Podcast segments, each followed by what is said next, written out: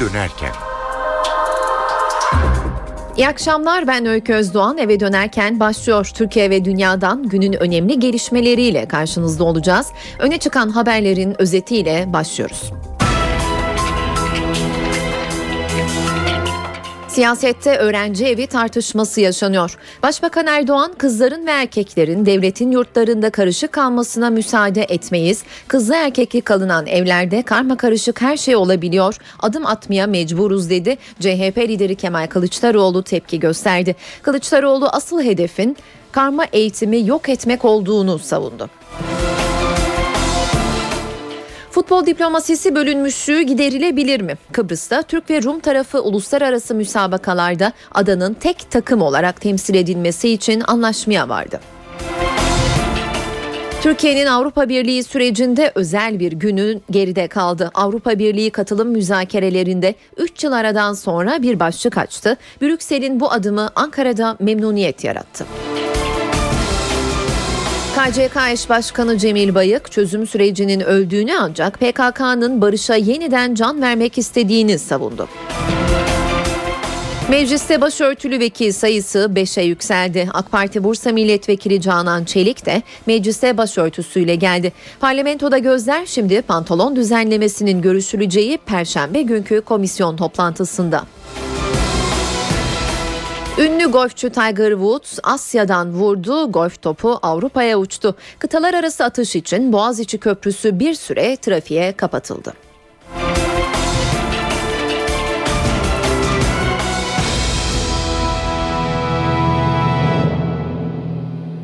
Başbakan Erdoğan az önce Esenboğa'da öğrenci evleri tartışması ile ilgili kritik açıklamalar yaptı. Erdoğan gün içinde de bu konuyu yorumlamıştı. Grup toplantısında konuşan başbakan kızlarla erkeklerin ne yurtta ne de evde birlikte kalamayacaklarını, devlet olarak buna izin vermeyeceklerini söylemişti. Anne babaların, ebeveynlerin, herkesin çocukları bize emanettir. Biz kızların, erkeklerin devletin yurtlarında karışık kalmasına müsaade etmedik, müsaade etmiyoruz. Başbakan Recep Tayyip Erdoğan, kızlarla erkeklerin aynı yurtta kalmasına izin vermeyeceklerini söyledi, yaşam tarzına müdahale eleştirisine tepki gösterdi. Bu yaşam tarzına müdahale değildir. Kimse bunu bu şekilde yorumlamasın. Ha yorumlayanlar varsa buyursunlar, yorumlasınlar. Ama biz böyle bir sorumluluğun manen altına giremeyiz. AK Parti grubunda konuşan başbakan, yurtların yeterli olmadığı yerlere yönelik istihbari bilgiler aldıklarını belirtti. Yurtlarımızda bu şekilde kızlarımızın erkek öğrencilerle bir defa ayrıştırması çalışmalarını hızla devam ettiriyoruz. Şu ana kadar %75 oranında da bunu gerçekleştirdik. Erdoğan bazı evlerde kalma konusunda sıkıntı yaşanıyor dedi. Aynı apartmanın içerisinde bakıyorsunuz ki daire komşuları bu tür şeylerin ihbarını yapıyor. Çünkü buralarda nelerin olduğu belli değil. Karma karışık her tür şeyler olabiliyor. Ondan sonra anneler babalar feryat ediyor. Devlet nerede diye. Başbakan muhalefetin başı açık olanların haklarını savunacak mısınız sorusuna da tepki gösterdi. Çok ayıptır ya. Bu soruyu kime soruyorsunuz? 11 yıllık iktidarımızda başı açık olan acaba hangi hakkını kaybetti? Erdoğan, CHP lideri Kemal Kılıçdaroğlu'nun türbanlı adayımız olabilir sözlerini de olumlu bir gelişme olarak değerlendirdi. Başbakanla benzer kaygıları Spor Bakanı Suat Kılıç da gündeme getirdi.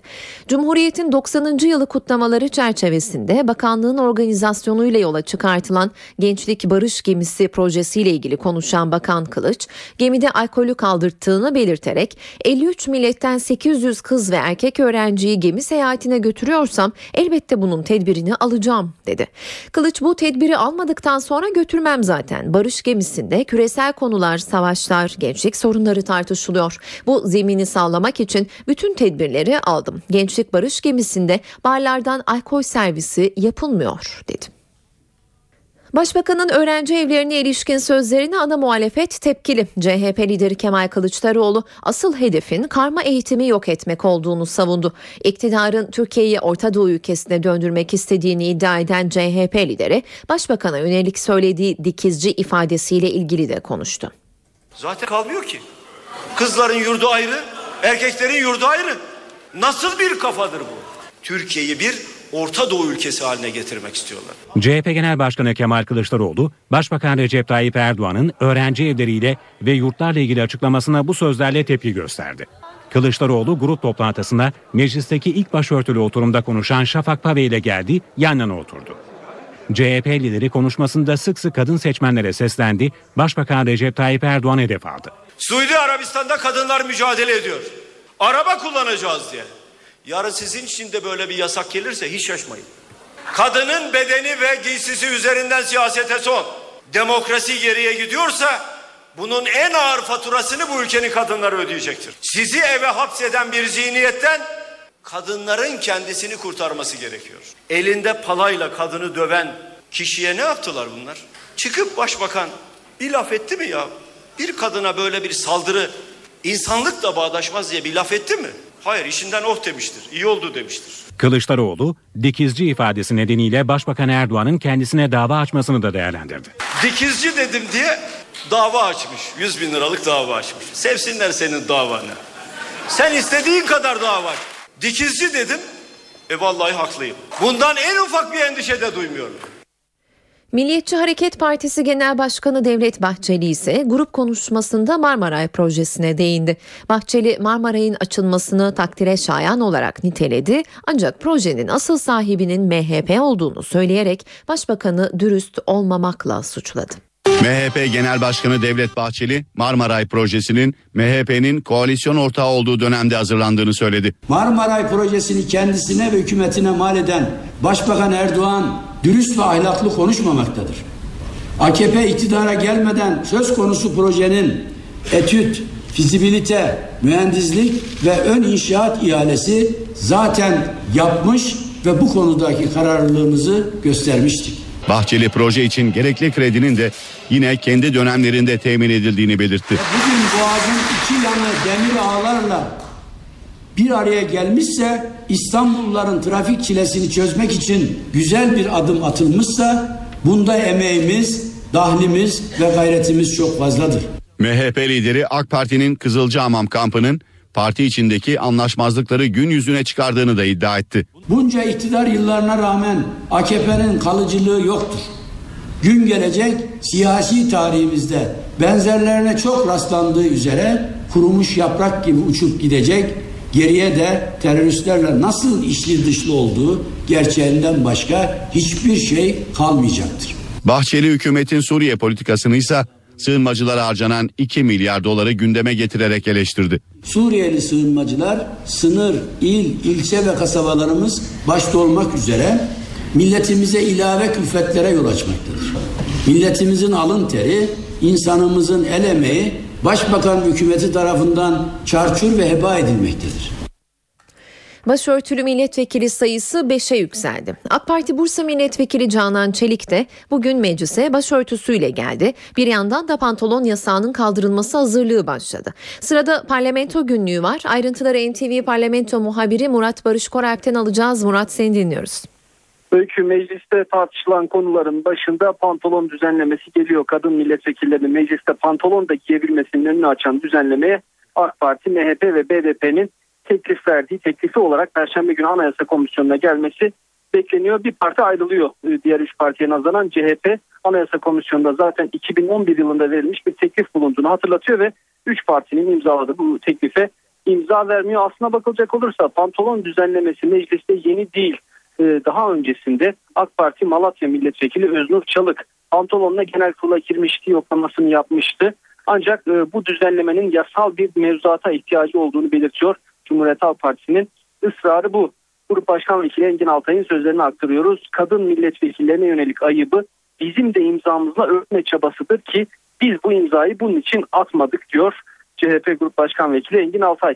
Perşembe günü Anayasa Komisyonu'na gelecek. Neden Anayasa Komisyonu diye bir soru akıllara gelebilir. İç tüzük değişiklik teklifiyle ilgili olduğu için her iç tüzük değişiklik teklifinin ilk adresi Anayasa Komisyonu oluyor. Anayasa Komisyonu'nda görüşülecek Perşembe günü. E, meclisin e, aritmetiğini şöyle bir göz önünde bulundurursak çok da zorlanmadan komisyondan geçeceğini söyleyebiliriz. Çünkü 3 partinin desteği var. AK Parti, MHP ve BDP'nin desteği var. Bu teklif üzerinde görünen o ki Perşembe günü de Anayasa Komisyonu'nda kabul edileceğini düşünürsek önümüzdeki hafta Salı, Çarşamba günü genel kurula gelip yasalaşması bekleniyor. Ancak CHP'nin itirazı da devam ediyor. Beşinci başörtülü milletvekili ve AK Parti Bursa milletvekili Canan Candemir Çelik Meclise bugün başörtüsüyle geldi. Geçtiğimiz hafta bir ilk yaşanmıştı. Bugün de sayı arttı. İkinci olarak e, AK Parti Bursa Milletvekili Canan Candemir Çelik de meclise gelmiş oldu. Bir açıdan yine başörtülü milletvekilleriyle ilgili bir ilk yaşandı bugün. AK Parti Mardin Milletvekili Gönül Bekin Şahkulu Bey ki kendisi geçen hafta genel kurula başörtülü gelen ilk dört milletvekilinden biriydi. Genel kurulda ilk kez söz aldı. Siyasi partilere teşekkür etti. Şöyle ifade ediyor Şahkulu Bey. Yüce Meclisimiz kendine yaraşır tavrı ortaya koymuştur. Bu vesileyle o gün parti grupları adına söz alan sayın konuşmacılara ben ve arkadaşlarım adına teşekkür etmek istiyorum diyor. Konumuz parlamento. Parlamentoda şu an itibariyle görüşülen bir önerge var. Bir araştırma komisyonu kuracak meclis. Dopingle ilgili sporcuların aldığı dopinglerle ilgili daha öncesinde çok tartışılmıştı. Olimpiyatlarda pek çok dalda dopingli Türk sporculara da rastlanmıştı. Bu konu dört siyasi parti grubunun da dikkatini çekmiş olacak ki dört siyasi parti grubunun da mecliste bir araştırma komisyonu kurulması için teklifleri vardı. O teklifler birleştirildi. Bugün itibariyle doping komisyonu kurulacak. 16 milletvekilinden oluşması bekleniyor.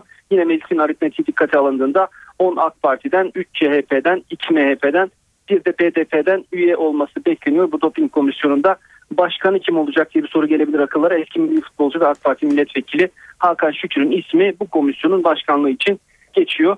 Bir yandan da tabii plan bütçe mesaisi devam ediyor mecliste. Ee, sabah itibariyle Başbakan Yardımcısı Bekir Bozdağ ve ilgili kurumlarının bütçesi vardı. Akşam saatlerinde de yine Başbakan Yardımcısı Bülent Arınç'ın ve ona bağlı bulunan kurumların ki önemli kurumlar var. Vakıflar Genel Müdürlüğü, Basın Yayın Enformasyon Genel Müdürlüğü ve en önemlisi de Radyo Televizyon Üst Kurulu gibi kurulların bütçesi bu akşam itibariyle Plan Bütçe Komisyonu'nda mesaisini tamamlayacak. E, parlamento günlüğünü kısaca böyle özetleyebiliriz Öykü. Murat teşekkürler. NTV Parlamento muhabiri Murat Barış Koralp telefon hattımızdaydı. Parlamento günlüğünü aktardı. Cemil Bayık çözüm sürecinin öldüğünü ama PKK'nın barışa yeniden can vermek istediğini savundu. İsveç'te yayınlanan bir gazeteye konuşan Bayık, PKK'nın barış istediğini, bunun için hükümetin müzakere koşullarını yerine getirmesi gerektiğini söyledi. Bayık hükümetin tüm çözüm önerilerini reddettiğini ileri sürdü. Barış süreci öldü ama biz ona yeniden can vermek istiyoruz diye konuştu. Cemil Bayık bu arada Türkiye'deki PKK'lıların %20'sinin değil, çoğunun Türkiye sınırları dışında dışına çıktığını belirtti. Saat 18.22 ben Öykü Özdoğan eve dönerken de günün öne çıkan gelişmeleriyle yeniden karşınızdayız. Türkiye-Avrupa Birliği ilişkileri yeniden hızlandı. 3 yıl aradan sonra bir fasıl daha açıldı. Brüksel'de imzalar atıldı. Ayrıntıları NTV Brüksel temsilcisi Güldener Sonumut'tan alacağız. Güldener Brüksel koridorlarında neler konuşuluyor? Türkiye'nin Avrupa Birliği süreci nasıl ilerleyecek bundan sonra? Öykü 3 yılı aşkın bir aranın ardından artık Avrupa Birliği Türkiye ilişkileri en azından e, yerinde saymayacak ve ağır ağır da olsa makina yeniden işlemeye başlayacak. Süreç yeniden işlemeye başlayacak. 22 numaralı başlığın müzakere açılması 3 açıdan son derece önemliydi. Bunlardan bir tanesi kuşkusuz Fransa'da Sarkozy döneminin sona erdiğinin önemli bir e, e, ispatı. Zira bu başlığa ön öteden bir engel olan ülke Fransa'ydı. Fransa Cumhurbaşkanı Nicolas Sarkozy Türkiye'nin AB üyeliğini teyit eden nitelikli bir başlık olarak tanımlıyordu bu başlığı ve bu yüzden de buna kesinlikle karşı çıkıyordu. İkinci önemli unsur ise özellikle Avrupa Birliği içerisinde Türkiye'de yaşanan gelişmeler özellikle gezi olaylarından dolayı bu başlığın açılması konusunda bir öteleme süreci vardı. Türkiye'deki en azından son gelişmeler Avrupa Birliği'nin kaygılarını giderdi. 30 Eylül tarihindeki demokratikleşme paketi olumlu etki yarattı ve bu çerçevede de bu başlığında açılmasına yeşil ışık yakıldı ve bundan sonra da artık en azından önümüzdeki dönemlerde bir ya da iki başlığın daha açılması konusunda ihtiyatlı bir e, iyimserlik e, hasıl AB koridorlarında ve bu çerçevede özellikle dolu bile geçse 2014 yılı ki dört önemli tarih var. AB dönem başkanı Yunanistan tarafından üstlenecek. Avrupa Parlamentosu seçimleri var. Türkiye'de en az iki seçime ev sahipliği yapacak. Bu süreçte bile AB-Türkiye ilişkileri ilerlemeye devam edecek ve vize konusunda yıl sonuna kadar olumlu bir haberin gelmesi öngörülüyor öykü. Güldener teşekkürler. NTV Brüksel temsilcisi Güldener Sonumut telefon hattımızdaydı. Avrupa Birliği ile yeni fasıl Ankara'da memnuniyet yarattı. Cumhurbaşkanı Abdullah Gül, Türkiye olarak hedefimiz tam üyelik müzakerelerini başarılı bir şekilde tamamlamaktır dedi ve üye ülkelere çağrıda bulundu. Avrupa Birliği ile e, müzakerelerimizde uzun bir süre adeta bir duraklama vardı. O bakımdan e, yeni bir faslın açılması tabii önemli bir e, adım ama muhakkak ki e, diğer fasılların da açılması gerekir. Önce önemli olan şey müzakereleri tamamlamak. E, müzakereleri tamamladıktan sonra tam üyelik konusu bazı ülkelerin aldıkları referandum kararları var. Onlara bağlı. Onun için Türkiye olarak bizim hedefimiz e, tam üyelik müzakerelerini kesinlikle başarılı bir şekilde tamamlamak. Bunun için de Avrupa Birliği üyesi ülkeler bizim müzakere sürecimizi tıkamamaları lazım. Başbakan Erdoğan da faslın açılmasını değerlendirdi. Bunun Türkiye Avrupa Birliği sürecine ivme kazandıracağını umuyorum dedi. Türkiye Avrupa Birliği arasında bir fasıl açılırken Türkiye'nin Avrupa Birliği yolunda önemli engellerinden biri Kıbrıs konusunda da sürpriz bir atağa geçildi. Adada siyasetten değilse de futbol diplomasisiyle yeşil sahada tek milli takım kararı alındı. Türk ve Rum tarafı İsviçre'nin Zürih kentinde FIFA ve UEFA başkanlarının gözetiminde masaya oturdu. Bir dönem ortaya konan Annan planı benzeri bir anlaşmaya imza atıldı. Buna göre uluslararası müsabakalarda Kıbrıs Türk ve Rumlar bir arada tek milli takım olarak temsil edilecek. Zürih'te imzalanan anlaşmaya Kıbrıs Türk ve Rum Futbol Federasyonları başkanlarının yanı sıra FIFA Başkanı Sepp Blatter ve UEFA Başkanı Michel Platini de imza koydu. Anlaşma uyarınca Kıbrıs Türk Futbol Federasyonu Rumların kontrolündeki Kıbrıs Futbol Federasyonu'na katılacak. Anlaşmanın hayata geçirilebilmesi için iki kesimin futbol federasyonlarının genel kurulları tarafından onaylanması gerekiyor. Anlaşmaya imza atan Kıbrıs Türk Futbol Federasyonu Başkanı Hasan Sertoğlu ayrıntıları anlaşmanın ne, ne kazandırdığını NTV yayınında anlattı. Sertoğlu zamana ihtiyaç var dedi ve kuzeyde uluslararası maç yapılabilmesi için en az iki yıla ihtiyaç olduğunu söyledi. Yapılan veyahut da imzalanan atıldığı bir anlaşma değildi. Bunu öncelikle düzeltelim. Bir buçuk yıldan beridir devam eden bir süreç vardı. Bu sürecin de bir adımıydı. FIFA'nın geçici taslak bir metin oluşturdu. FIFA kendi kurallarına göre bugün Zürih'te bunu bize sundu. Biz de bununla ilgili orada görüşlerimizi belirttik. Orada imzalanan bu taslak metindi. Detaylarına gelince de çok detaylı bir metindir. Bu bizim kendi sitemizde de her yerde vardır. Buna arzu eden insanlar bakabilir. Tabii ki bu bizi çok fazla mutlu eden bir taslak metin değil. Beklentilerimizden birazcık uzak kalan bir taslak metindir. Bununla ilgili görüşmelerimizi yaptık. Bununla ilgili düzeltmelerin olmasını bekliyoruz.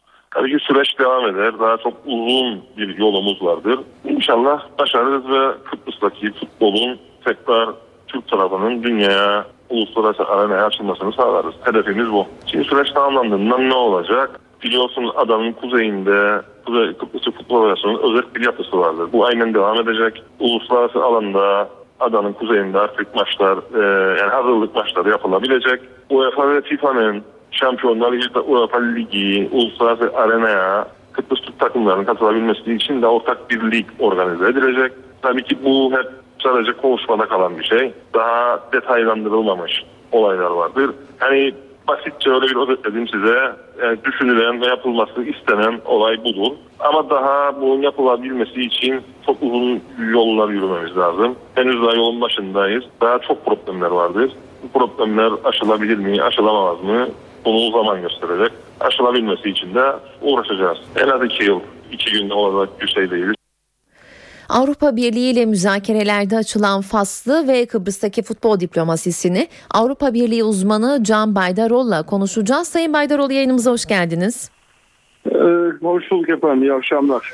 İyi akşamlar. Kıbrıs meselesiyle başlayalım isterseniz. Futbol diplomasisi bir dönem Türkiye-Ermenistan ilişkilerinin normalleştirilmesi için de gündeme gelmişti ama ondan sonuç çıkmadı. Ne dersiniz? Bu kez başarılı olunur mu? Yani umuyoruz efendim. Futbol diplomasisi e, ara sıra kullanılıyor. Ara sıra başvurulan bir araç. Ama tabii e, futbol her ne kadar tarafları birbirine yakınlaştıran bir e, yapıyı gösteriyorsa da yani bir sporu bir centilmenli bir bir arada yaşama e, becerisini bir araya getiren bir unsur olarak görülüyorsa da maalesef arka plandaki siyasi irade her zaman e, bu amaçla kullanılmayabiliyor. Yani her iki tarafın da bir çözüm için bu amacı, bu aracı bir e, kullanım noktasına gittiği zaman neden olmasın diye insan ister istemez düşünüyor. Hı hı. E, Rum yönetimi Avrupa Birliği ile müzakerelerde Türkiye'nin 5 başlığını bloke etmiş durumda. Genel düzlemde bakılacak olursa Kıbrıs sorunu nasıl çözülür sizce? Tarafların taleplerinin karşılık bulması mümkün olur mu?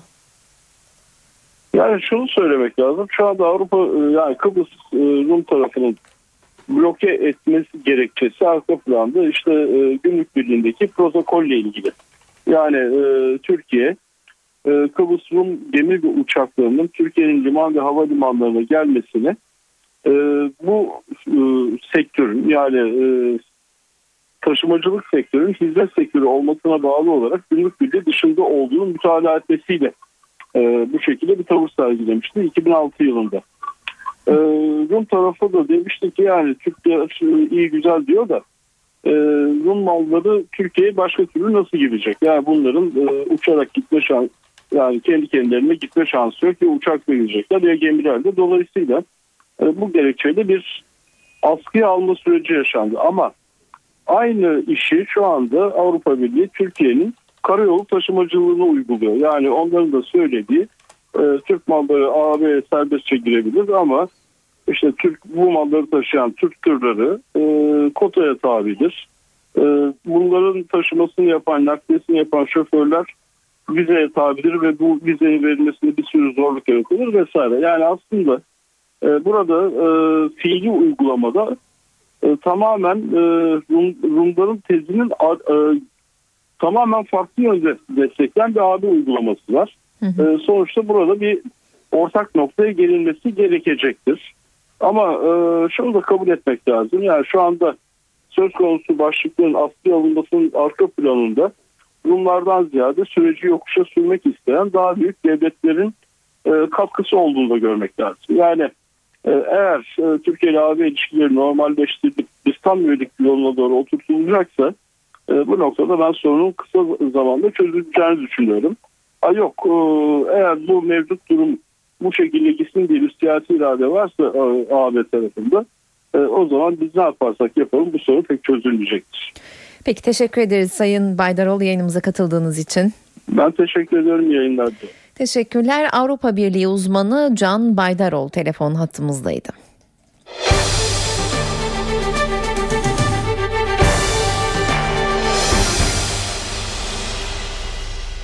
Sosyal güvenlik sistemindeki gedik büyüdü hükümet erken emekliliğin önüne geçmek için çalışma başlattı. Buna göre maaşı hesaplama yöntemi değişecek. Çalışma hayatında daha uzun süre kalanların emekli maaşı daha yüksek olacak. Çalıştıkça emekli maaşının düştüğü mevcut sistem değişiyor. Artık çalışma hayatında daha uzun süre kalanların emekli maaşı daha yüksek olacak.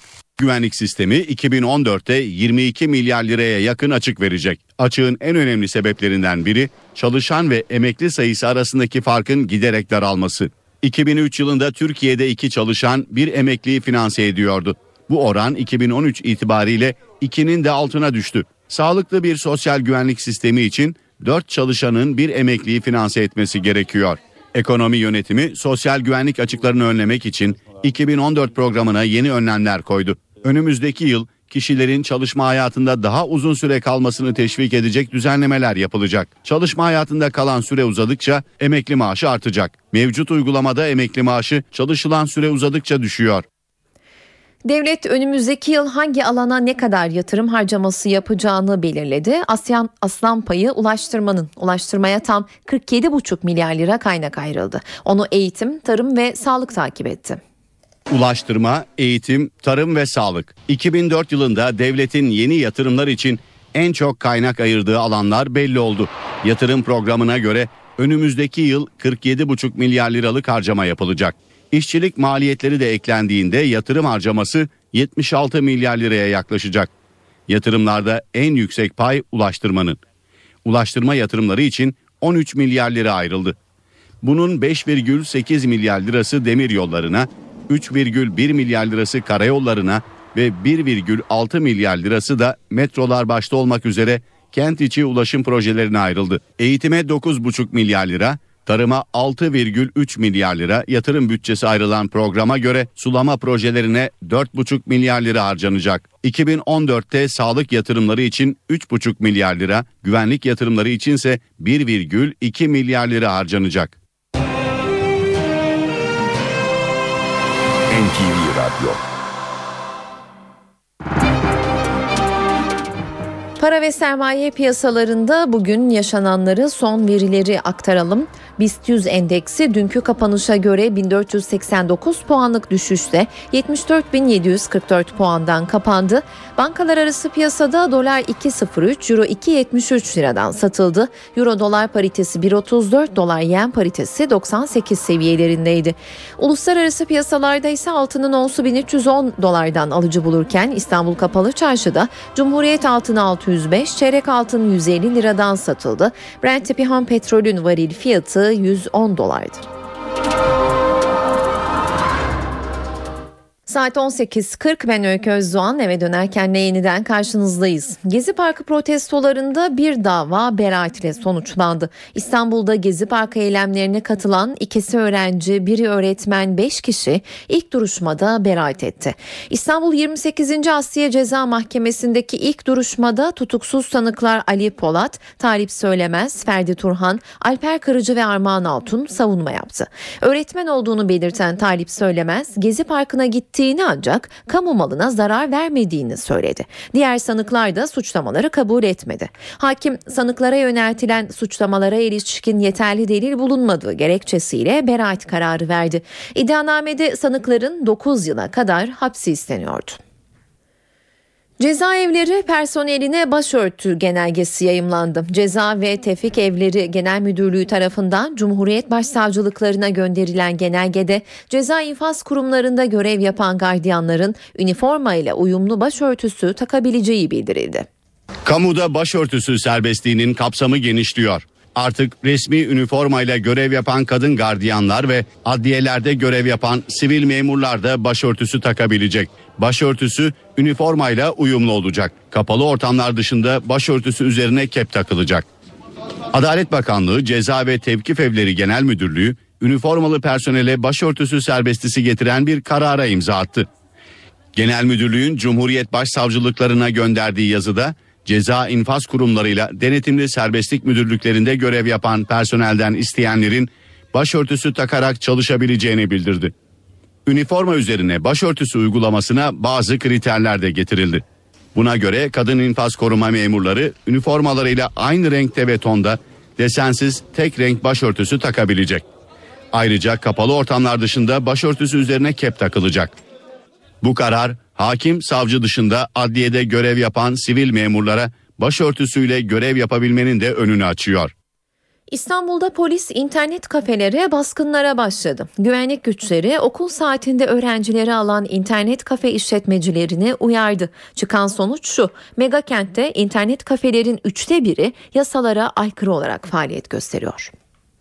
İnternet kafeler, iddia veya ganyan bayileri. Çocukların dersten kaçıp ya da ders çıkışı geldiği noktalardan birkaçı. Polisler bu mekanların peşine düştü. Üniforma elbise de internet kafeye giremiyorsun. Tamam mı? İstanbul Çocuk Şube Müdürlüğü internet kafelerde denetimleri sıklaştırdı. Okul saatinde üniformalı ya da 12 yaşından küçük öğrencileri kabul eden işletmecileri uyardı, almayanlara ise teşekkür etti. Gelen çok oluyor mu peki bu şekilde çocuklar? Ya gelen oluyor ama almıyoruz çünkü buraya hep yetişkin insanlar takılıyor yani. Denetimlerde işletmecilerle polis arasında zaman zaman tartışmalar da yaşandı. Bunu ilk defa yapmıyoruz. Ali Bey. Hani ben de ilk defa bu tamam. şeycilik yapmıyorum yani. Burada hani bu kadar şey Ali Bey. Ee, ben size şunu şey gerek yok yani. Özellikle bu okulların açık olduğu e, saatlerde okula gitmesi gereken çocuklarımızın internet kafelere gitmemeleri için yaptığımız bir uygulamadır. Amacımız iş yerlerini cezalandırmak değil, çocuklarımızın İstanbul'da yaşayan çocuklarımızın internet kafeleri amacına uygun olarak kullanmalarını sağlamaktır. Alkollü sürücüler zor bir sınava alınacak. Mesela yüzden geriye yedişer yedişer saymaları gerekecek. Adli Tıp Kurumu ve Sağlık Bakanlığı bu konuda anlaştı. Ancak yüzden geriye yedişer yedişer saymak değil alkollüyken tamamen ayıkken bile çok zor. Alkol muayenesine yeni testler ekleniyor. Kanında alkol çıkan sürücülere artık fiziki ve nörolojik muayene de yapılacak. Sürücüler yüzden geriye doğru yedişer yedişer sayacak. Ya da parmak burun testine tabi tutulacak. Adli Tıp Kurumu alkol muayenelerine yeni standartlar getirilmesini istedi. Kanında 0.3 ila 0.99 promil arasında alkol tespit edilen sürücülerin güvenli araç kullanıp kullanamayacağının belirlenmesi için ek göstergelere ihtiyaç olduğu yönünde görüş bildirdi. Sağlık Bakanlığı bu talep üstüne yeni formlar hazırladı. Alkol muayene formunda alkol seviyesiyle ilgili bilginin yanı sıra fiziki ve nörolojik muayenede elde edilen bulgular da yer alacak. Fiziki muayenede tansiyon, solunum sayısı, genel durum, bilinç, yer zaman ve kişiyle ilgili oryantasyon, konuşma ve yürüyüşle ilgili tespitlere yer verilecek. Nörolojik muayenede ise yüzden geriye yedişer saydırılarak dikkat ve hesaplama becerisi ölçülecek. Ayrıca ardışık hareketleri yapabilme, gözleri açık ve kapalıyken düz çizgide yürüme ve dönme, gözler kapalıyken ayakta dik durma testleri yapılacak. Bu testler için yapamadı, zorlanarak yaptı, yapabildi, değerlendirilemedi şeklinde puanlamaya gidilecek. Sabancı Üniversitesi Türkiye'nin cinsiyet haritasını çıkardı. Rapor toplumda kadınların iş hayatında yer almasına nasıl bakıldığını, halkın çoğunluğunun kaç çocuk istediğini yanıtlar nitelikte. Çoğunluk iki çocuk istiyor. Kadının çalışmasına sıcak bakılmıyor. Geniş aileden çekirdek aileye geçiliyor. Sabancı Üniversitesi toplumsal cinsiyet raporu hazırladı, Türkiye'nin röntgenini çekti. Dünya genelinden daha muhafazakar bir tavrımız var. Bu araştırmayı biz 30 sene evvel yapsaydık bundan çok daha e, belki kötümserliğe sevk edecek bir e, resim e, elde ederdik. O açıdan baktığınızda yani kötümser olmak için o kadar da büyük bir neden yok. Rapor 59 ilde 1550 haneyle konuşarak hazırlandı. Aile reisliği ikiye bölünmüş durumda. Mali konularda baba, diğer her konuda anne yetkili. Kadının çalışmasına sıcak bakılmıyor ancak %67 hem kadın hem erkek gelire katkıda bulunmalı diyor. Türkiye'de çoğunluk iki çocuk sahibi olmak istiyor. Kıra doğru gittikçe çocuk sayısı artıyor, kente doğru geldikçe çocuk sayısı azalıyor. Gayet beklenebilecek şekilde ikiye doğru bir eğilim var. Evli olmayan çiftlerin birlikte yaşaması veya çocuk sahibi olmasına ise olumsuz bakılıyor. Saat 19 ben Öykü Özdoğan eve dönerken de günün öne çıkan başlıkları bir kez daha hatırlıyoruz.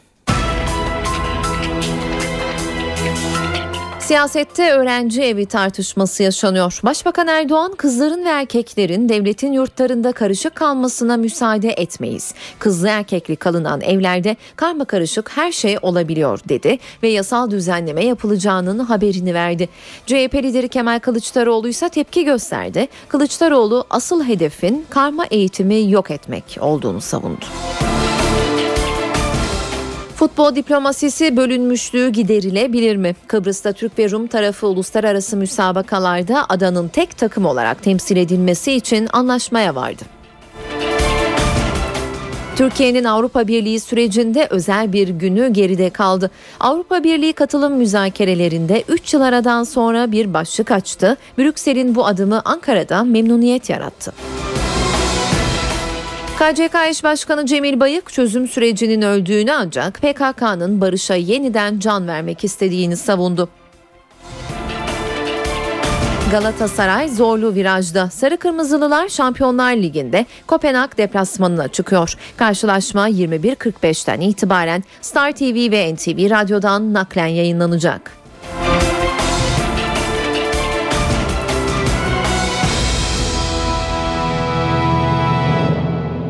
Kız ve erkek öğrenciler aynı yurtta ve evde kalmamalı. Başbakan Erdoğan'ın Kızılcahamam kampının basına kapalı bölümünde yaptığı bu açıklama yeni haftanın hararetli tartışma konularından biri oldu. Erdoğan sözlerinin arkasında durduğunu söyledi ve yasal düzenleme yapılacağının haberini verdi. Esenboğa Havalimanı'nda konuşan başbakan Muhafazakar Demokrat Parti kimliğine vurgu yaptı. Buna izin vermemiz mümkün değil dedi.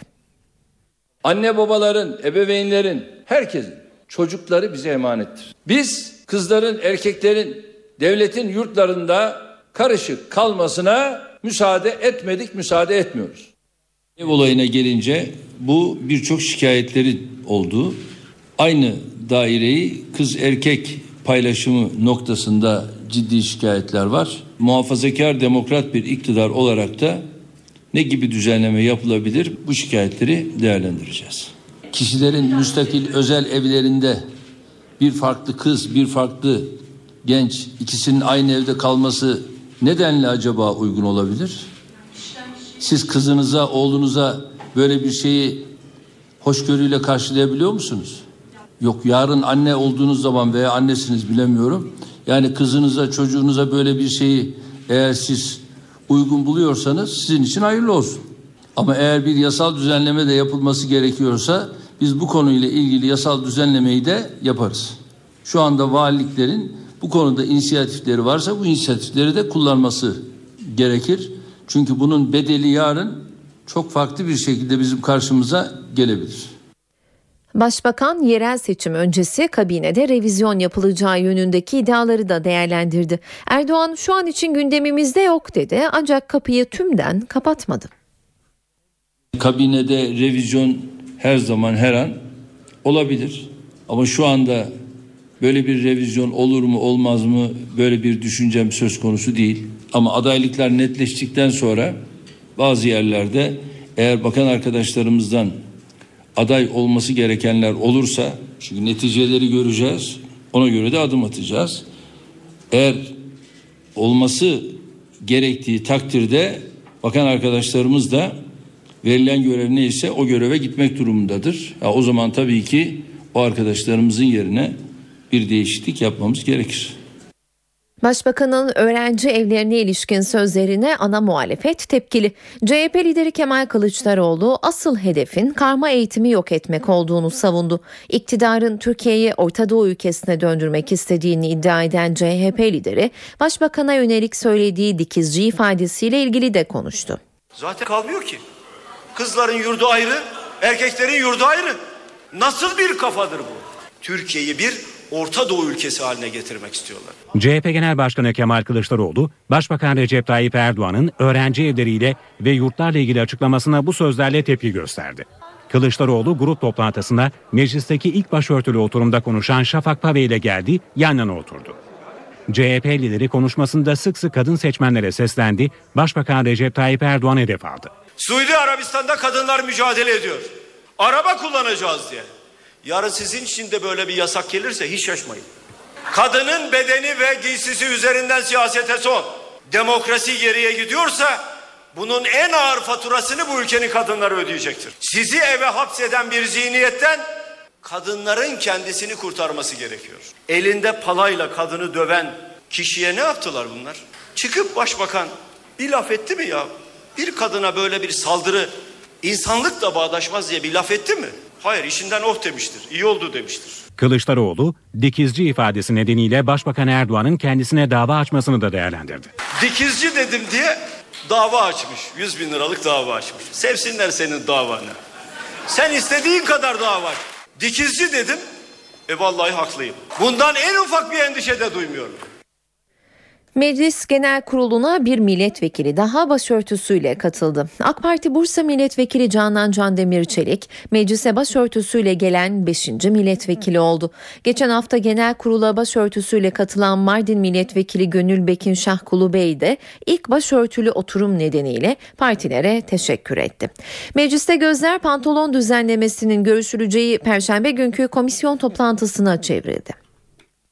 Meclis Genel Kurulu'na bir milletvekili daha başörtüsüyle katıldı. AK Parti Bursa Milletvekili Canan Can Demirçelik, meclise başörtüsüyle gelen 5. milletvekili oldu. Başörtülü milletvekili Gönül Bekin Şahkulu Bey de genel kurulda ilk kez söz aldı, siyasi partilere teşekkür etti. Yüce Meclisimiz kendine yarışır tavrı ortaya koymuştur. Bu vesileyle o gün parti grupları adına söz alan sayın başkanlara ben ve arkadaşlarım adına teşekkür etmek istiyorum. Mecliste tartışılan bir başka konu da pantolon düzenlemesi.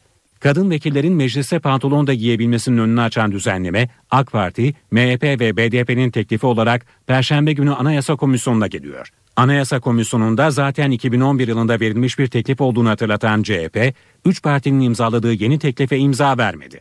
CHP iki teklifin birleştirilmesini istiyor. Bunu getirmek iki yıllık ayıplarını Şafak Pavey başta olmak üzere e, diğer kadın milletvekillerine yönelik iki yıllık ayıbı bizim de imzamızla örtme çabasıdır ki bu imzayı biz bunun için atmadık. Yoksa elbette bu değişikliğe e, ihtiyaç varsa ki var yapılır. Kandil'den çözüm süreciyle ilgili mesaj var. Cemil Bayık çözüm sürecinin öldüğünü ama PKK'nın barışa yeniden can vermek istediğini savundu. İsveç'te yayımlanan bir gazeteye konuşan Bayık, PKK'nın barış istediğini, bunun için hükümetin müzakere koşullarını yerine getirmesi gerektiğini söyledi. Bayık hükümetin tüm çözüm önerilerini reddettiğini ileri sürdü. Barış süreci öldü ama biz ona yeniden can vermek istiyoruz dedi. Cemil Bayık bu arada Türkiye'deki PKK'lıların %20'sinin değil çoğunun Türkiye sınırları dışına çıktığını belirtti.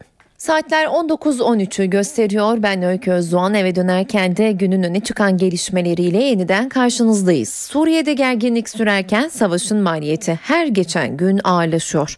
Birleşmiş Milletler'e göre 9 milyondan fazla Suriyeli hayatını sürdürebilmek için dış yardıma muhtaç. Evlerini terk edenlerin sayısı da her geçen gün artıyor.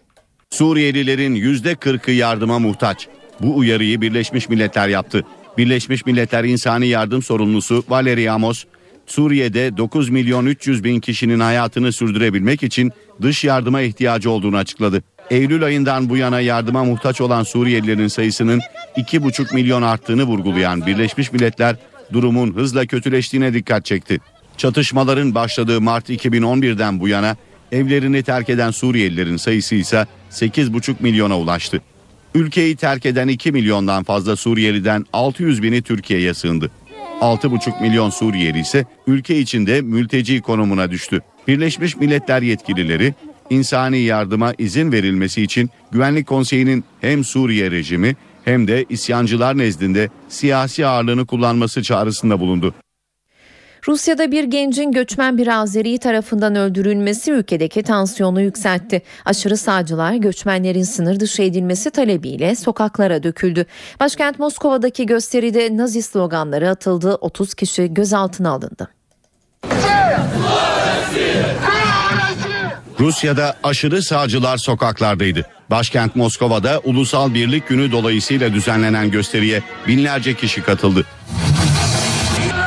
Göçmen karşıtı sloganların atıldığı gösteride zaman zaman tansiyon yükseldi. Nazi sembolleri takan ve olay çıkaran en az 30 kişi gözaltına alındı. Göçmenlerin sınır dışı edilmesinin talep edildiği protestoya önceki yıllara göre katılımın daha yüksek olması dikkat çekti. Atalarımız yüzyıllar önce yabancı işgalcileri Kremlin'den atmış. Bunu bu yüzyılda da yapabiliriz. Orta Asya ve Kafkas Cumhuriyetlerine vize uygulamaya başlamalıyız. Rus yetkililer göçmen karşıtlığının ülkede etnik gerilimi tırmandırmasından endişe ediyor.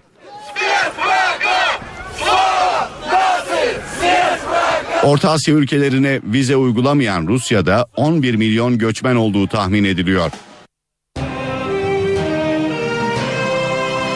NTV Radyo Dünyaca ünlü golfçü Tiger Woods Boğaziçi Köprüsü'nün ortasında durdu. Kıtalar arası vuruş yaptı. Woods Asya'dan Avrupa'ya atış yaparken köprü yaklaşık bir saat süreyle tek taraflı trafiğe kapatıldı.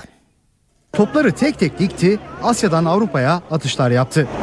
Dünyanın en çok kazanan sporcusu, golfün bir numaralı ismi Tiger Woods, Turkish Airlines Cup için geldi Türkiye'ye. Helikopterle Boğaziçi Köprüsü gişelere indi. Trafik tek yönlü kesildi. Sonra köprünün ortasına kurulan platformda atış yapmaya başladı. 5 dakika boyunca Asya'dan Avrupa'ya atış kullandı Woods. Woods 7-10 Kasım arasında Antalya'da düzenlenecek Turkish Airlines Cup'a katılacak. Eve dönerken kültür sanatla devam edeceğiz. Günün etkinliklerinden öneriler var sırada.